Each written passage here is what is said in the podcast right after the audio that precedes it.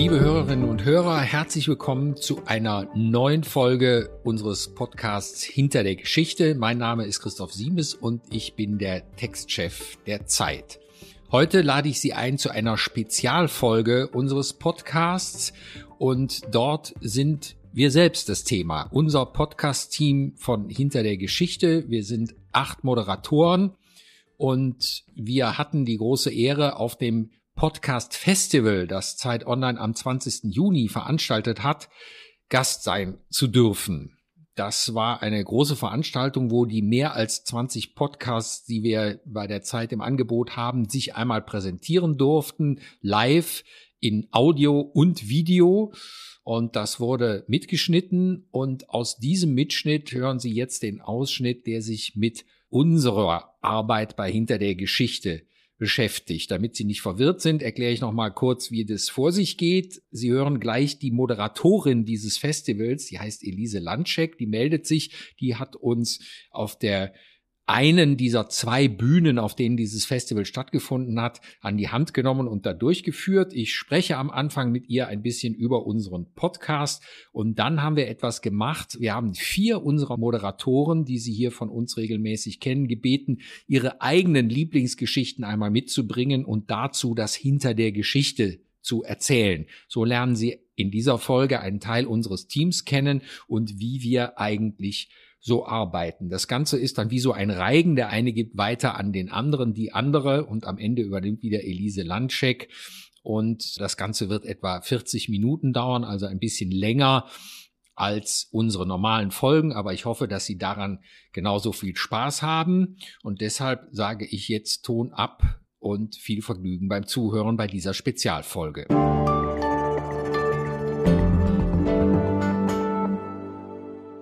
Wir starten jetzt mal gleich mit dem ersten Podcast, weil tatsächlich haben wir nicht viel Zeit. Wir haben ein straffes Programm heute zu absolvieren bei der Hitze. Hier, Sie sehen auch ein bisschen, ich habe den Badesee, an dem ich heute nicht sein kann, hier hinten als Postkarte äh, aufgehängt. Ist vielleicht ein bisschen schwierig zu erkennen. Man erkennt eine Dame im Wasser, die gerade von einem Aufblaskrokodil angegriffen wird. Ich sehe es nicht, aber Sie sehen es. Und in diesem Setting begrüße ich jetzt ganz herzlich Christoph Siemens. Das ist der Textchef von der Zeit und er moderiert unter anderem auch den Podcast Hinter der Geschichte. Christoph, mach doch schon mal deine Kamera und dein Mikro an. Ja, ich sehe dich. Hallo Christoph. Hallo Elise, guten Morgen. Ich erzähle mal ein bisschen was zu eurem Podcast, äh, ein bisschen was Wissenswertes dahinter. Hinter der Geschichte ist ja einer der ersten Podcasts von Zeit Online überhaupt. Also der ist im Oktober 2017 gestartet als Teil des Abonnentenprogramms Freunde der Zeit. Und das war auch so ein bisschen so eine Transparenzoffensive äh, oder Vertrauensoffensive auch der Zeit, um mal zu zeigen, wie entstehen eigentlich solche Geschichten. Also das, was ins Blatt kommt, wie arbeiten die Leute daran, äh, wie recherchieren sie, mit welchen Leute sprechen Sie? Welche Reisen werden da vielleicht unternommen? Und das kam von Anfang an sehr gut an. Ihr habt sehr viele Hörer, da kannst du vielleicht auch noch mal gleich was dazu sagen, die auch ihre Fragen stellen können. Und ihr habt immer ganz tolle Geschichten, die ihr dann jeweils einzeln, also pro Podcast immer eine Geschichte vorstellt. Das heißt, ihr als Host, ihr interviewt die Autorin oder den Autoren der Geschichte und du als Textchef bist da sehr äh, maßgeblich dran beteiligt, weil du nämlich sowieso auch fürs Blatt auswählst, was da eigentlich für Texte reinkommen.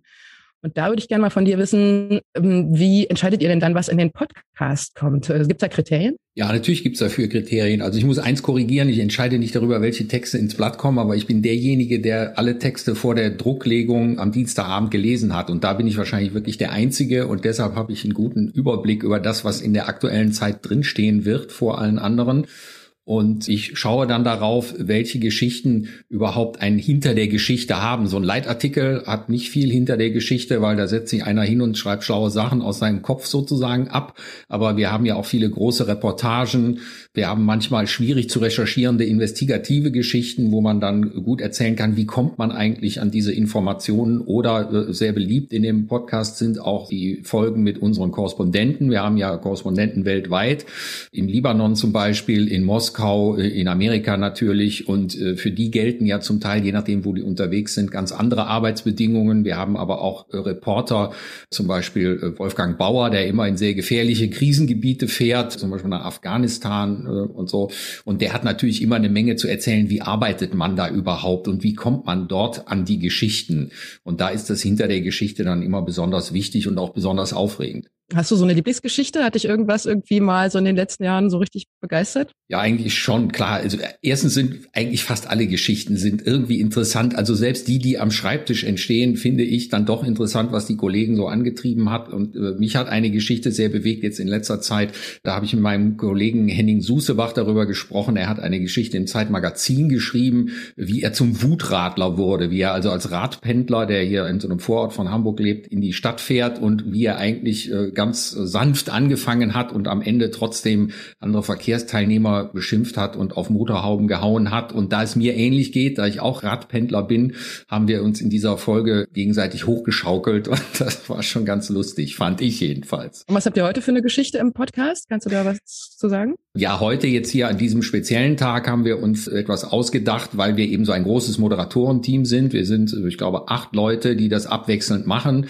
Und um davon einen Eindruck zu geben, also in der kurzen Zeit konnten wir nicht alle acht an den Start bringen, aber wir bringen vier Leute an den Start und wir machen so eine Art Reigen. Es gibt ja dieses äh, Theaterstück von Arthur Schnitzler, wo immer die sozusagen die Handlung weitergegeben wird an den nächsten und so wollen wir das hier auch machen. Also ich fange heute an mit einem Kollegen hier aus dem Hamburg-Ressort, um über äh, eine seiner Lieblingsgeschichten äh, zu sprechen und er gibt dann, übernimmt die Moderation und gibt dann weiter an die nächsten und das Prinzip ist, dass heute sozusagen die Hosts mal über ihre Lieblingsgeschichte gefragt werden. Das ist deshalb nicht eine aktuelle Geschichte aus der aktuellen Zeit, sondern das kann zum Teil auch ein bisschen schon zurückliegen.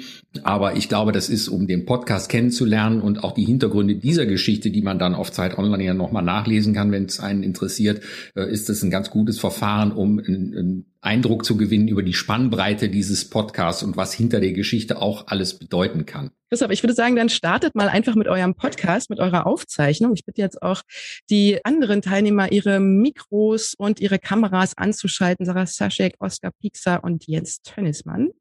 Und ich verabschiede mich jetzt erstmal für die nächsten, ich glaube, 45 Minuten. Dann bin ich da wieder mit der nächsten Moderation und euch allen ganz viel Spaß bei der Aufzeichnung. Ja, vielen Dank, Elise. Ich sage meinen Kollegen herzlich willkommen nochmal. Äh, wir haben natürlich die Technik vorab ein bisschen gecheckt. Wir sehen uns jetzt nicht ganz spontan, aber wir legen los mit Oskar Piekser. Er ist Redakteur im Hamburg-Ressort. Er war der Chefredakteur von Zeit Campus, unserem Studentenmagazin. Und er hat als seine Lieblingsgeschichte mitgebracht eine aus dem November 20 2020, die ist im Hamburg-Teil der Zeit erschienen und da ging es um eine Nacht in der Shopping Mall. Oscar hat in der Shopping Mall übernachtet. Oscar, bist du zu Hause rausgeflogen oder dein Bett ist zusammengekracht oder warum muss man in der Shopping Mall übernachten? Nee, es ist anders. Also ich hatte schon immer irgendwie im vergangenen Jahr und den Monaten davor so ein sehr theoretisches Interesse an Schlaf. Also irgendwann ist mir ein Buch in die Hände gefallen, von einem äh, Autor namens Jonathan Crary, der hat ein Buch geschrieben, das heißt Schlaflos im Spätkapitalismus, wo er so die These hatte, wir sind eigentlich angehalten, immer zu, zu konsumieren, zu kommunizieren, Daten zu produzieren. Und der einzige Zeitpunkt, an dem das nicht passiert, ist dann, wenn wir schlafen. Also sozusagen, dass der letzte Bereich, der nicht kolonisiert ist, ist, glaube ich, so ein Wort, was er wählt von Industrie und Wirtschaft. Und es passt auch dazu, was Reed Hastings sagte, der Chef von Netflix hat irgendwie mal auf eine Frage, wen er eigentlich als seine Konkurrenten sieht, gesagt, den Schlaf. Also wir konkurrieren nicht mit anderen Medien, sondern wir konkurrieren damit, dass die Leute irgendwann einschlafen müssen. Und es wäre doch schön eigentlich, wenn wir noch viel mehr Filme streamen könnten, weil sie nicht schlafen müssen. Das hatte ich irgendwie so im Kopf, als ich irgendwann nahm, dass um mich rum Leute anfingen, Sleep Tracker zu benutzen. Und ich glaube, IKEA war mit dem Slogan Work-Life-Sleep-Balance. Also sozusagen, da fingen so Vorstöße in diesen Bereich des Schlafens doch ein und, und irgendwie so die, die Unternehmen entdeckten das für sich. Und dann, sozusagen, das ist jetzt eine sehr lange und etwas verkomplizierte Hinleitung, aber dann passiert es, dass mich diese Pressemitteilung erreichte, dass man jetzt in der Europapassage schlafen kann. Für Geld. Also ich glaube, das kostet so 100, 120, 130, 140 Euro. Ist nicht günstig. Also es war zu einem Zeitpunkt, als die Hotels nicht gut liefen und entsprechend ihre Preise angepasst haben hier in Hamburg. Ein Preis, für den man auch ohne weiteres in ein sehr gutes Hotel hätte unterkommen können. Aber nun konnte man eben in der Europapassage schlafen. Und äh, da kam sozusagen alles zusammen irgendwie und ich dachte, das probiere ich mal aus. Aber wie muss man sich das vorstellen? Hast du da, also die Europapassage, muss man sagen, ist hier die Luxus-Shopping-Mall in der Innenstadt von Hamburg und da stehen eigentlich äh, so Bänke nur drin, wo man ohne Lehne, wo man sich mal draufsetzen kann, um ein Eis zu essen oder so. Aber äh, schlafen ist da nicht, äh, also irgendwie musst du doch, hast du dein Bett dann doch selber mitgebracht. Naja, genau. Stadtmöbel sind ja eher so gestaltet, dass man genau nicht drauf schlafen kann. In dem Fall ist es ähm, so, dass eine Unternehmerin namens Karen Löhnert, eine Hamburger Unternehmerin, ein Unternehmen gegründet hat namens Sleeperoo.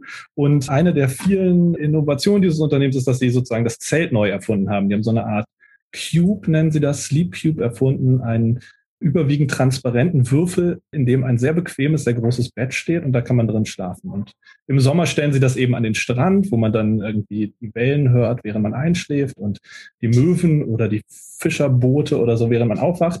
Im Winter geht das nicht. Und da experimentierten sie eben mit verschiedenen Indoor-Locations, in denen man in diesen Schlafwürfeln übernachten kann und äh, hatten verschiedene Sachen ausprobiert und unter anderem eben auch diese Einkaufspassage in Hamburg. Ich musste, als ich deine Geschichte gelesen habe, musste ich daran denken, an diesen äh, Film Nachts im Museum mit Ben Stiller. Gibt es, glaube ich, mehrere Folgen, wo die Museumsfiguren sozusagen zum Leben erwachen und irgendwelche Cowboys und Napoleon und äh, römische Soldaten aufeinander losgehen.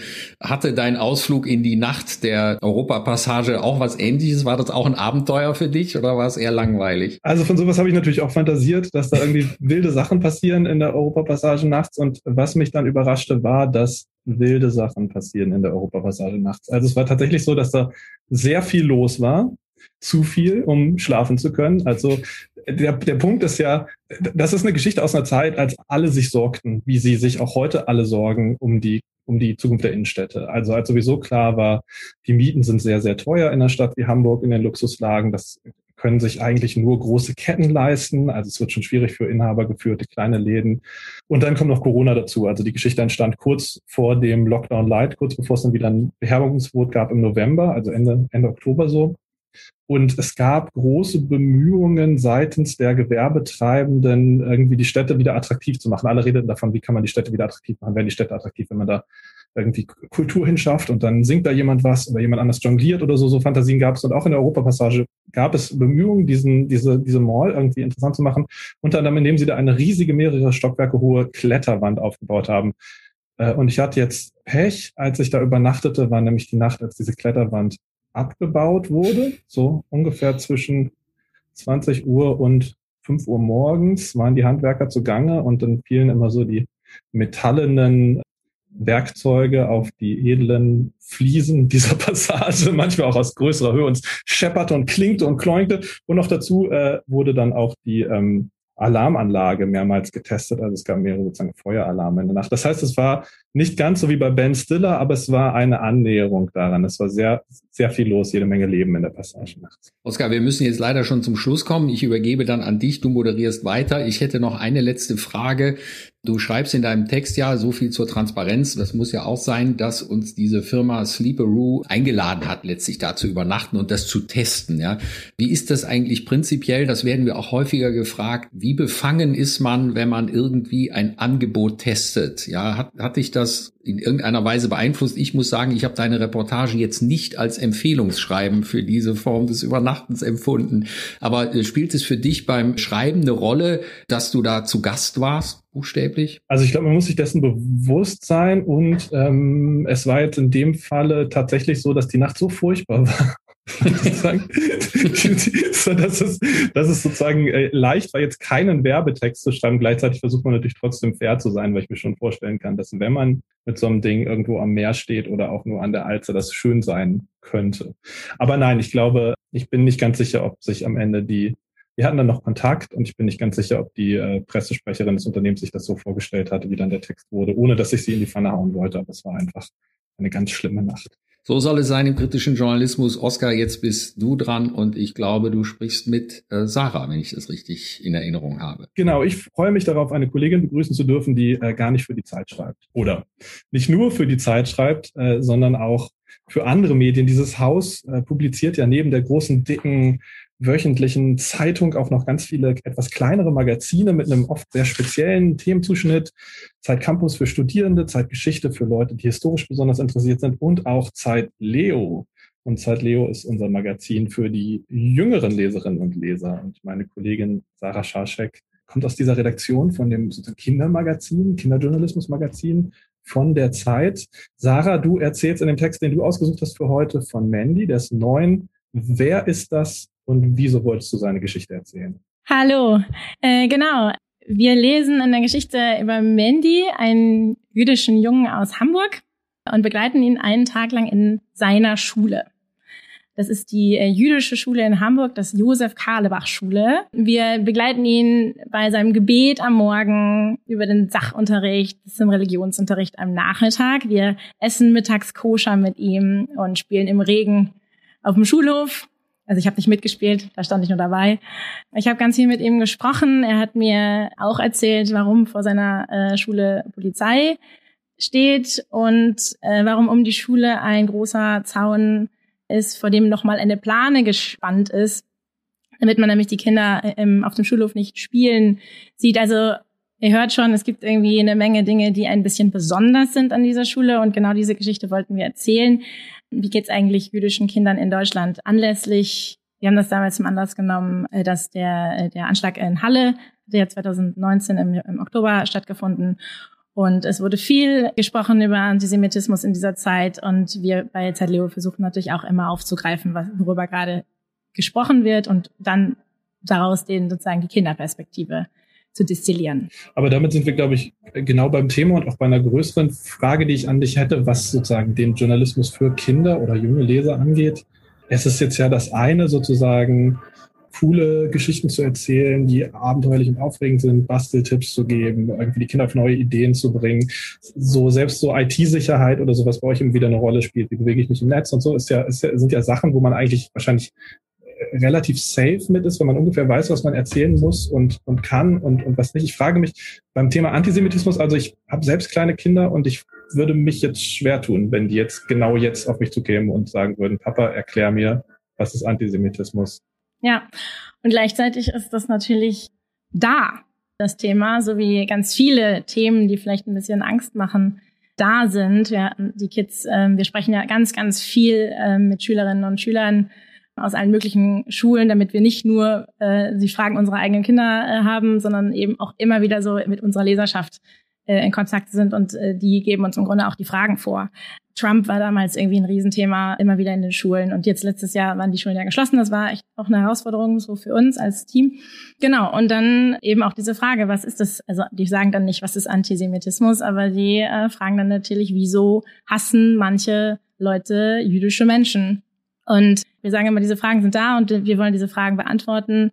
Und äh, wir sprechen dann also als Redakteurin eben auch sehr ausführlich mit ganz vielen Expertinnen und Experten darüber.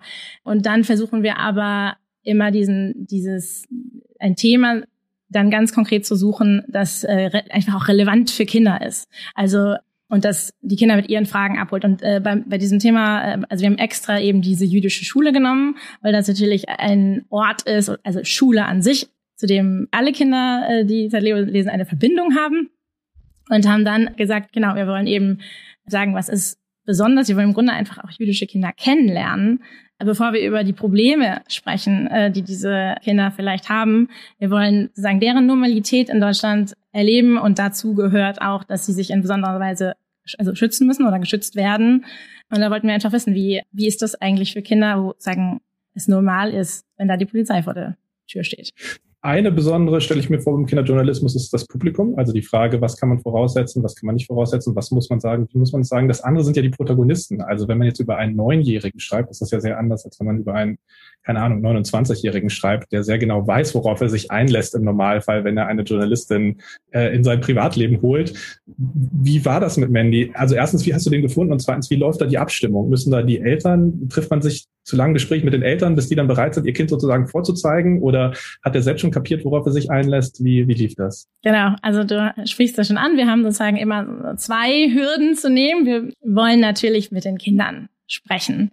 Und deshalb ist auch das Allerwichtigste, dass die Kinder mit uns sprechen wollen. Und sobald wir das Gefühl haben, da fühlt sich jemand nicht wohl damit, dann machen wir das nicht weil uns ganz wichtig ist, Kinder dazu nichts zu drängeln. Den Kontakt nehmen wir aber natürlich immer über äh, die Eltern auf, beziehungsweise in diesem Fall über diese jüdische Schule.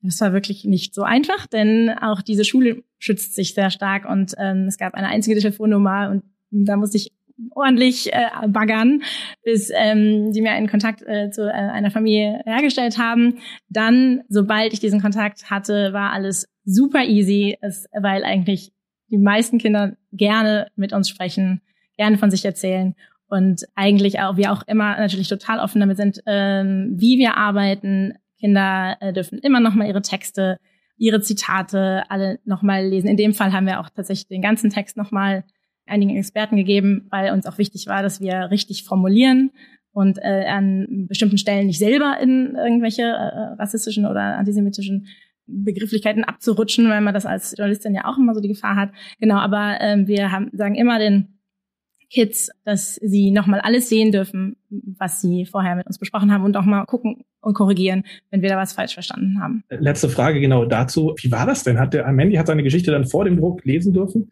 Hatte er da noch Änderungsvorschläge? Fühlte er sich gut wiedergefunden? Und wie läuft so eine Diskussion ab mit einem Neunjährigen, der sagt, Moment mal, das habe ich aber ganz anders gemeint, als ich das da in deinem Text zitiert sehe. Ja, nee, ich weiß nicht mehr genau, wie es bei äh, Manny war. Die Geschichte ist jetzt auch ein bisschen zurück. Ich meine auch, dass er so ein, zwei, ja, sozusagen kleine, kleine Miniaturen. Also manchmal ist es ja so, dass wir wir Erwachsenen, also wir versuchen natürlich so zu formulieren, wie, wie die Kinder uns das gesagt haben und uns da sehr stark an sie zu halten. Aber natürlich passiert es trotzdem ab und zu, dass wir mal ein Wort einfach nehmen, bis die nicht unbedingt nehmen würden. Und dann sind Kinder da immer sehr deutlich, dass sie das anders haben wollen. Ich weiß nicht mehr genau, wie es im, wie es mit Mandy war. Voll interessant. Ich kann das sehr empfehlen, diese Geschichte zu lesen oder sie vorzulesen, wenn sich die Gelegenheit eines Publikums bei Ihnen, liebe Zuhörerinnen und Zuhörer zu Hause ergibt. Sarah, das war's schon mit uns beiden. Ich übergebe an dich und die nächste Geschichte. Danke, lieber Oskar. Jetzt verwandle ich mich einmal schnell äh, in die Moderatorin und mache hier mit unserem Ringelreihen weiter. Äh, jetzt wird es ein bisschen digitaler und ein bisschen nerdiger. Wir tauchen nämlich ein ins Thema Datenschutz. Mein Kollege Jens Tönnesmann hat die Geschichte mitgebracht. Wink mal vielleicht, dass wir jetzt wissen, wer jetzt angesprochen ist. Danke sehr. Einladung zum Angriff heißt der Text und klingt auch schon so ein bisschen nach Wildem Westen. Erschienen ist sie im Januar 2020 und die Recherche, sagt jedenfalls Jens, ist eine der abenteuerlichsten, die er in der letzten Zeit erlebt hat. Äh, Jens Tonnesmann gehört auch schon ganz lange zum Podcast-Team. Er ist Redakteur im Wirtschaftsressort, beschäftigt sich da mit Unternehmerinnen und Unternehmern. Hallo Jens, schön, dass du da bist. Hallo Sarah, guten Morgen auch an alle Zuhörerinnen und Zuhörer. Super, und bevor du uns gleich erzählst, wer da eigentlich wen angreift, würde ich gerne jetzt eine Frage ans Publikum stellen. Ich freue mich darauf, weil wir ja gelegentlich auch im Podcast an die Zuhörenden so eine Frage richten. Streiten sie eigentlich oft oder haben sie sich schon mal darüber Gedanken gemacht? Äh, und dann bleibt diese Frage natürlich immer rhetorisch, aber heute nicht. Heute kann ich Ihnen eine echte Frage stellen und ich bitte jetzt die Regie, bitte Umfrage starten, ob schon jemand gehackt wurde. Die müssen Sie jetzt eigentlich gleich sehen. Ich weiß das nicht genau. Ich stelle sie aber nochmal für alle, die nur zuhören. Also die Frage lautet, wurden Sie schon mal gehackt? Und dann gibt es drei Antwortmöglichkeiten. Ja, ich weiß es sicher. B, ich weiß es nicht, aber ich vermute es. Oder nein, das kann mir nicht passieren. Und Sie dürfen jetzt ordentlich klicken. Wir kommen da gleich nochmal drauf zurück. Und die Frage führt uns schon mitten rein in deine Geschichte, lieber Lenz.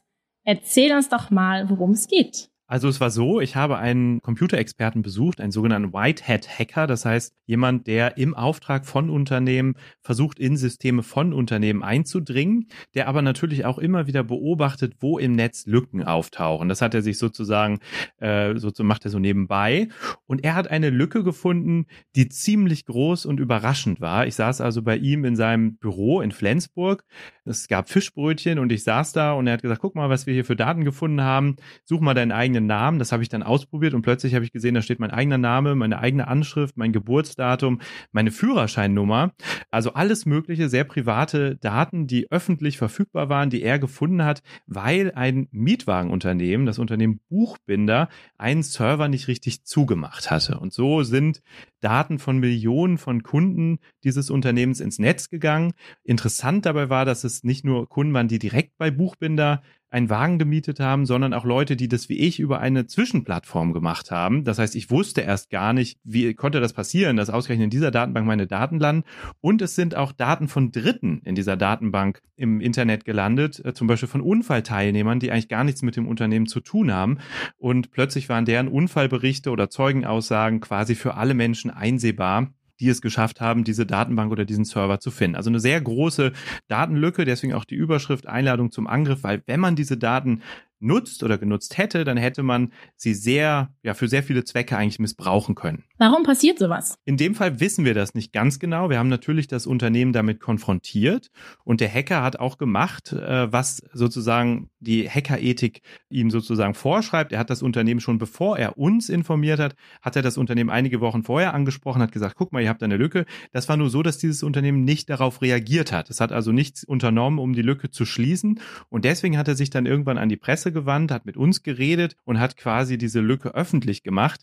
Wir haben versucht nachzuvollziehen, woran das lag. Es war wohl so, dass ein Port dieses Servers nicht richtig abgeschlossen war. Aber wer das in dem Unternehmen wann und wie verbockt hat, das haben wir nie rausgefunden. Und das hat das Unternehmen selber auch nicht rekonstruieren können. Also ich bin da im Austausch mit dem bayerischen Landesdatenschutzchef und der hat mir geschrieben, ja, wir wussten, das Unternehmen konnte das selber auch nicht sagen, aber es war de facto so. Wahrscheinlich war es eine Unachtsamkeit. Mitunter genügt es, dass an einem Server ein Häkchen falsch gesetzt wird und schon ist sozusagen alles öffentlich. Das heißt, da ist ganz besondere Vorsicht angebracht. Hat euch da jemand einen Tipp gegeben? Wie seid ihr denn als Redaktion darauf gestoßen? Na, es war tatsächlich so, dass dieser Unternehmer das öffentlich machen wollte, weil er die Lücke gefunden hat. Das heißt, ich habe mich mit ihm getroffen. Er hat mir davon erzählt. Wir haben uns diese Datenbank angeguckt. Wir haben dann auch, oder ich habe dann in der Folge auch sehr viele Namen von Prominenten und anderen Journalistinnen und Journalisten aus unserer Redaktion, aber auch aus anderen Redaktionen äh, in der Datenbank gefunden. Unter anderem war Robert Habeck mit dabei mit seinen Privatdaten. Es war aber auch lustigerweise der Chef des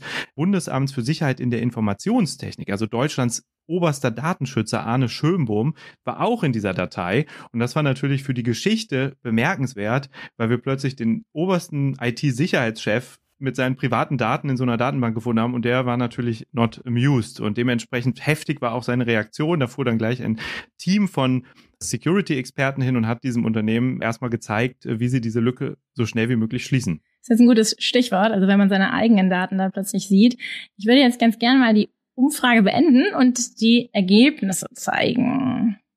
Ganz, äh, es haben so ungefähr 200, knapp 250 Leute abgestimmt und ähm, die meisten sagen, etwa die Hälfte, ich weiß es nicht, aber ich vermute es. Und so ungefähr gleich unter Anteilen sag, sagen Leute, ja, ich weiß es sicher und nein, das kann mir nicht passieren.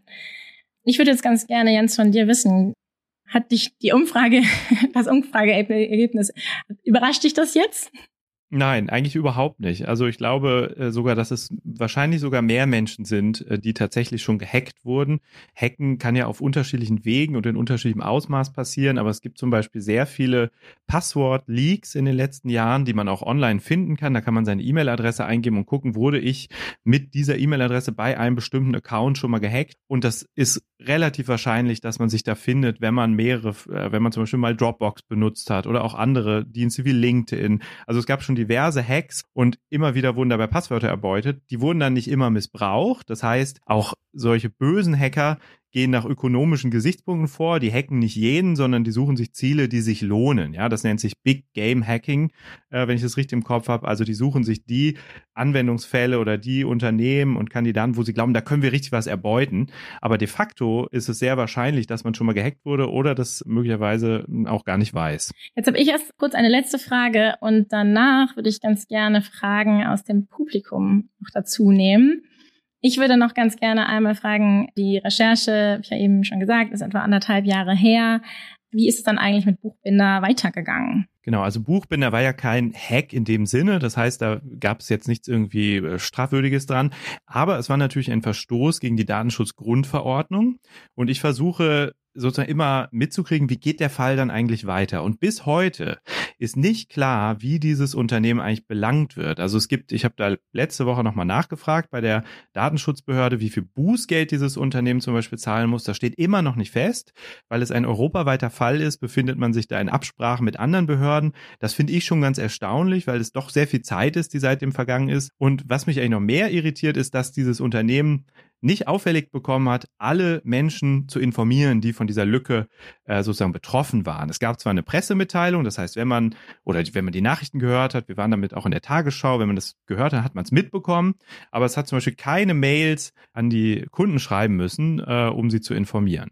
So, Dankeschön. Äh, Jens, jetzt haben wir eine Frage aus dem Chat.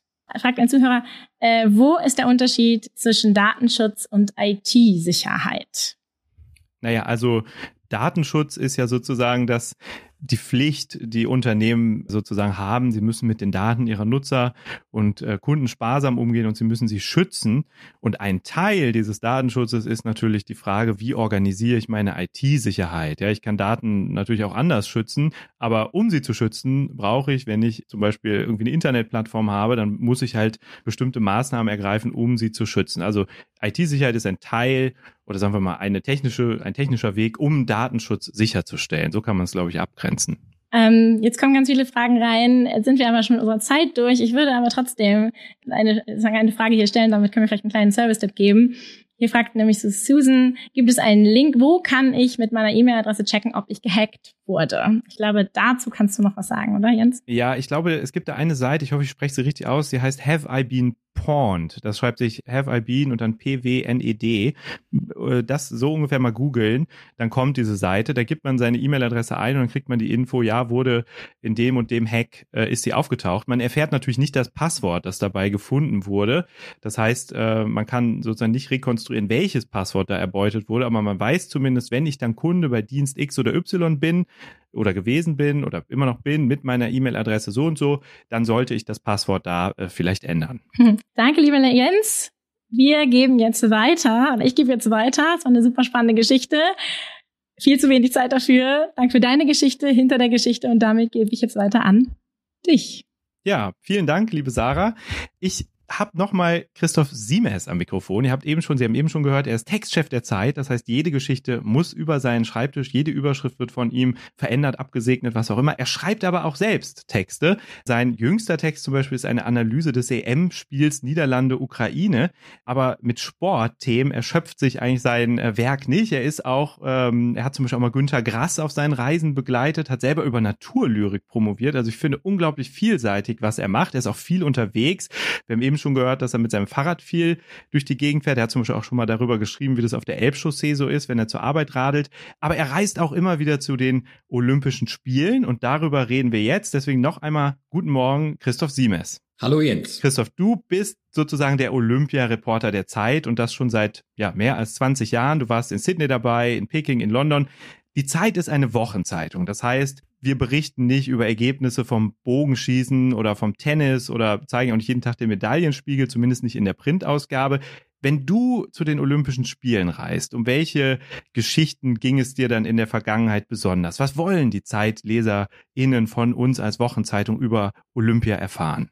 Das ist eine große Frage, was die Leser so wollen. Wir haben ja weit über zwei Millionen Leser und ich will nicht sagen, dass es da zwei Millionen Wünsche gibt, aber sicher doch eine Menge Verschiedenes. Ich glaube und hoffe, dass sie äh, buchstäblich gerade beim Sport die Geschichten hinter der Geschichte erfahren wollen. Also weil die Wettkämpfe kann man gerade bei Olympia kann man äh, am besten im Fernsehen verfolgen. Da gibt's 100 Kameraeinstellungen, Unterwasseraufnahmen beim Schwimmen und so. Da kommen wir als Reporter ja gar nicht mit. Ich kann mir ja schlecht unten in das Becken legen, obwohl ich das auch mal gerne machen würde. Aber das geht halt nicht und und wir versuchen dann die Geschichten eben hinter der Geschichte. Wie sind die Athleten dahin gekommen? Äh, wo sie dann eben ihren superweiten Sprung abliefern oder wie funktioniert eine Mannschaft, die dann äh, am Ende vielleicht eine Medaille gewinnt und so. Und da beginnt die Recherche eigentlich schon lange vor dem Turnier, weil die Sportler sich ja auch zum Teil muss sagen, buchstäblich ein Leben lang auf diesen einen Moment vorbereiten. Und äh, äh da versuche ich dann schon im Vorhinein was zu recherchieren und dann lässt man sich auf die Gegebenheiten vor Ort ein. Die sind natürlich äh, sehr unterschiedlich. Also in, in Sydney, wo ich angefangen habe, da gab es, also zum Beispiel war da das Internet noch relativ eine neue Erfindung und ich hatte die erste Digitalkamera, die es überhaupt gab, hatte ich dabei, um dann ein paar Bilder zu machen und die zu übertragen. Aber das hat halt ewig gedauert, obwohl es ein ganz kleines Bild war und so. Und das hat sich natürlich über die Jahre total entwickelt. Man hat ganz andere Möglichkeiten, auch vor Ort zu recherchieren, aber natürlich natürlich ist man immer auch auf die Gegebenheiten in den Städten angewiesen. Also in Rio ist es anders als in London, muss man sagen. Also öffentliche Verkehrssystem ist anders und äh, es gibt in äh, äh, Rio gibt es ganz sicher No-Go-Areas, die es in London so nicht gibt. Also es gab zum Beispiel äh, in Rio ist der Flughafen so am Stadtrand und wenn man dann zu dem Olympischen Quartier fuhr, äh, kam man an so einer sehr berüchtigten Favela vorbei und da sind gleich am ersten Tag oder der, vor dem Start noch Tagen davor sind ein paar schwedische Journalisten entführt worden, da von so einer Gang in der Favela. Und äh, dann überlegt man sich als Olympiareporter schon, ob man selber genug trainiert hat, um davonlaufen zu können. Ja. Ende Juli sollen in Japan die 32. Olympischen Sommerspiele beginnen, ein Jahr später als geplant. Schuld ist Corona. Wir haben eine Frage ans Publikum, die ich jetzt, um die ich jetzt mal kurz bitte. Und zwar lautet die Frage: Freuen Sie sich auf die Olympischen Spiele in Japan? Eine Antwort ist ja. Ich bin sogar vor Ort, komme was wolle. Vielleicht, weil Sie es als Fan irgendwie schaffen, dahin zu fahren, oder weil Sie selber Olympionike sind ja, ich stehe für die Übertragung sogar vor Tagesanbruch auf. Das ist nämlich der Punkt. Äh, Japan ist ja ein paar Stunden vor uns. Vielleicht seppe ich mal rein, wenn die Sportclimber zum ersten Mal um Gold klettern. Nee, ich gehe lieber selber klettern. Oder Olympische Spiele während einer Pandemie niemals. Stimmen Sie bitte ab. Wir reden hier weiter. Christoph, fährst du nach Japan? Also ich muss sagen, Stand heute ja, aber man weiß es einfach nicht. Also in den letzten Wochen hat sich das irgendwie so aufgeschaukelt. Es gab mal eine Phase, wo ich eigentlich ziemlich sicher war, dass es abgesagt wird. Es ist ein bisschen undurchsichtig, äh, wie die Corona-Lage in Japan wirklich ist. Was ich von Experten da höre, ist, die Zahlen sind sehr niedrig. Also für unsere Verhältnisse waren die immer schon sehr niedrig, aber äh, offenbar wird in Japan nicht sehr viel getestet. Und deshalb war das nicht ganz klar, was ist jetzt wirklich die Wahrheit. Die Wahrheit, eine Wahrheit ist, dass über Tokio zum Beispiel nach wie vor so ein Ausnahmezustand verhängt ist. Und dann hat man ja doch das Gefühl, dass in einem Ausnahmezustand nicht 100.000 Leute aus aller Welt eingeladen werden sollten, um da ein Sportfest zu veranstalten. Aber äh, das Ding ist schon einmal verschoben worden. Es steckt eine unfassbare Summe Geld da drin. Allein diese Verschiebung hat mehrere Milliarden Dollar gekostet. Und da sind natürlich die äh, Bestrebungen dahinter sind, dass das eigentlich um jeden Preis irgendwie stattfinden soll. Und wir sind dabei. Wir hatten das Zimmer, die Flüge, alles schon für äh, 2020 gebucht. Und dieser Prozess, um eine Akkreditierung zu bekommen, Quartier zu bekommen, der beginnt schon noch ein Jahr früher. Das heißt, im Grunde war meine Reise schon geplant 2019 und jetzt 2021 steige ich äh, hoffentlich am 20. Juli, glaube ich, in ein Flugzeug und begebe mich dann in diesen Ausnahmezustand, äh, wo es ein sehr rigides äh, Corona-Management geben wird. Also wir müssen uns schon vor dem Abflug zweimal testen lassen in den 72 Stunden vorher. Und wenn wir dann dort sind, werden wir am Flughafen nochmal getestet, die ersten drei Tage jeweils ein PCR-Test und so weiter. Also die versuchen alles, äh, um das irgendwie auszuschließen, aber bei eben, wie gesagt, 100.000 Besuchern, die aus dem Ausland kommen, äh, ist das schon, äh, bleibt da ein, mehr als ein Restrisiko, würde ich sagen. Du hast eben gesagt, dass es manchmal auch diese No-Go-Areas gibt, auch früher schon. Jetzt gibt es bei diesen Spielen in Japan ja sehr äh, große Restriktionen äh, für Journalisten aus Sicherheitsgründen, aus Corona-Sicherheitsgründen. Was glaubst du, ist da für eine Art von Journalismus möglich und welche Sorge hast du da vielleicht auch? Na, die Sorge ist, dass man sich eben nicht frei bewegen kann. Ich kann als Journalist eigentlich nicht entscheiden, jetzt ganz spontan, ich gehe irgendwo hin. Wir müssen für die ersten 14 Tage statt einer Quarantäne, also im Moment ist es so, wenn man nach Japan einreist, muss man 14 Tage in so eine Hotelquarantäne. Das müssen wir nicht, aber wir müssen einen Stundenplan ausfüllen ausfüllen vorab für die ersten 14 Tage, eine Tracking-App auf unser Handy laden und so kann dann nachverfolgt werden, ob wir uns an diesen Stundenplan halten. Und wenn wir das nicht machen, dann wird uns unter Umständen die Akkreditierung weggenommen, was auch immer. Also Journalismus, wie man sich das eigentlich so vorstellt, ist da kaum möglich. Vor allen Dingen, wenn ich mich jetzt angenommen, ich habe mich auf einen Sportler, eine Sportlerin vorbereitet und möchte die gerne sehen dann in ihrem Wettkampf und äh, die verletzt sich am Tag vorher dann brauche ich zu dem Wettkampf nicht mehr hingehen, aber ich kann auch nichts anderes machen an dem Tag. Und insofern äh, wird es sicher anders als alle bisherigen äh, Spiele, aber da ist halt Flexibilität gefragt und man muss mal sehen, wie die Verhältnisse vor Ort dann wirklich sind. Wir sind zu zweit, der Kollege Christian Spiller von Zeit Online ist auch noch dabei und wir werden versuchen, trotzdem den bestmöglichen Journalismus von da zu machen. Ich habe in einem Artikel von dir gelesen, dass 80 Prozent der Bürgerinnen und Bürger von Tokio die Spiele ablehnen. Das ist jetzt schon ein paar Monate her. Wahrscheinlich ist die Ablehnung aber immer noch äh, ja schon da. Wir gucken mal, was unsere Zuschauerinnen und Zuschauer sagen. Einmal bitte das Ergebnis. Ah ja, wir sehen, äh, es gibt sehr wenig Begeisterung äh, für das Thema. Sehr, äh, ein, jeder Dritte sagt, eigentlich wäre es nicht so gut, die Spiele jetzt abzuhalten. Und ja, so ungefähr jeder zweite etwas weniger sagt, ich schalte zumindest mal ein. Also große Olympia-Begeisterung gibt es da bisher nicht. Ich bin sehr gespannt, äh, Christoph, was du uns für Geschichten von vor Ort mitbringst. Dabei sein ist ja alles, sagt man von Olympia. Ich glaube, bei Journalisten gilt das nicht. Also äh, wir sind sehr gespannt, wie du das unter den Restriktionen machen wirst. Ich sage danke an dieser Stelle. Wenn Sie, liebe Zuhörerinnen und Zuhörer, mehr von Christoph Siemes, Sarah Staschek, Oskar Piekser und uns anderen hören möchten, alle bisherigen 190 Folgen von Hinter der Geschichte und auch alle zukünftigen finden Sie unter anderem auf freunde.zeit.de. Da gibt's auch Infos zu den anderen Online-Veranstaltungen, die die Freunde der Zeit machen. Es gibt auch einen Newsletter, den ich sehr empfehlen kann. Und ganz zum Schluss an dieser Stelle einmal ein Dankeschön an das Freunde-Team, äh, das diesen Podcast und heute diese Show überhaupt möglich macht. Und ganz besonders zwei Leute, äh, Lennart Schneider einmal, der diesen Podcast nicht nur erfunden hat, sondern auch heute hinter den Kulissen mit dabei ist und Jampir Duran Jona, der seit Beginn an alle Folgen von Hinter der Geschichte für uns geschnitten hat. Danke fürs Zuhören und damit zurück an Elise Landcheck. Ja, liebe Hörerinnen und Hörer von Hinter der Geschichte, wie Sie hören, bin ich nicht Elise Landscheck, sondern hier ist nochmal Christoph Siemes, Ihr Moderator für diese Spezialausgabe von Hinter der Geschichte, in der wir unseren Auftritt bei dem Podcast Festival von Zeit Online am 20. Juni präsentiert haben. Es gibt von diesem Festival einen Gesamtmitschnitt. Also wenn Sie viel Zeit und Lust haben, können Sie da mal reinhören. Sie finden unter zeit.de Festival sowohl den Mitschnitt von der Bühne 1, wo unsere großen Podcasts wie Zeitverbrechen und alles gesagt gezeigt wurden. Da können Sie mal reinhören und ein auch reinschauen, denn das war ja auch ein Videoformat an diesem Festivaltag. Dort gibt es auch ein großes Treffen aller 30 Podcast-Hosts, die wir in diesem Haus versammelt haben. Und wenn Sie sich dafür interessieren, das ist nochmal ein Blick hinter die Kulissen, wie eigentlich die Podcasts entstehen, äh, wer da die Arbeit macht, wie das funktioniert, wie wir die Themen finden, dann können Sie da gerne reinhören. Aber auch die Bühne 2 auf der wir mit hinter der Geschichte zu Gast waren und wo vor allen Dingen Interaktion mit Ihnen, den Zuhörerinnen und Zuhörern, möglich war. Das können Sie auch komplett nachhören, was da alles passiert ist. Und wenn Ihnen das Spaß macht, dann hören Sie doch da einfach mal rein. Ich sage für heute vielen, vielen Dank fürs Zuhören und wir hoffen, dass Sie uns bald wieder hören mögen bei den regulären Ausgaben, den wöchentlichen Ausgaben von Hinter der Geschichte.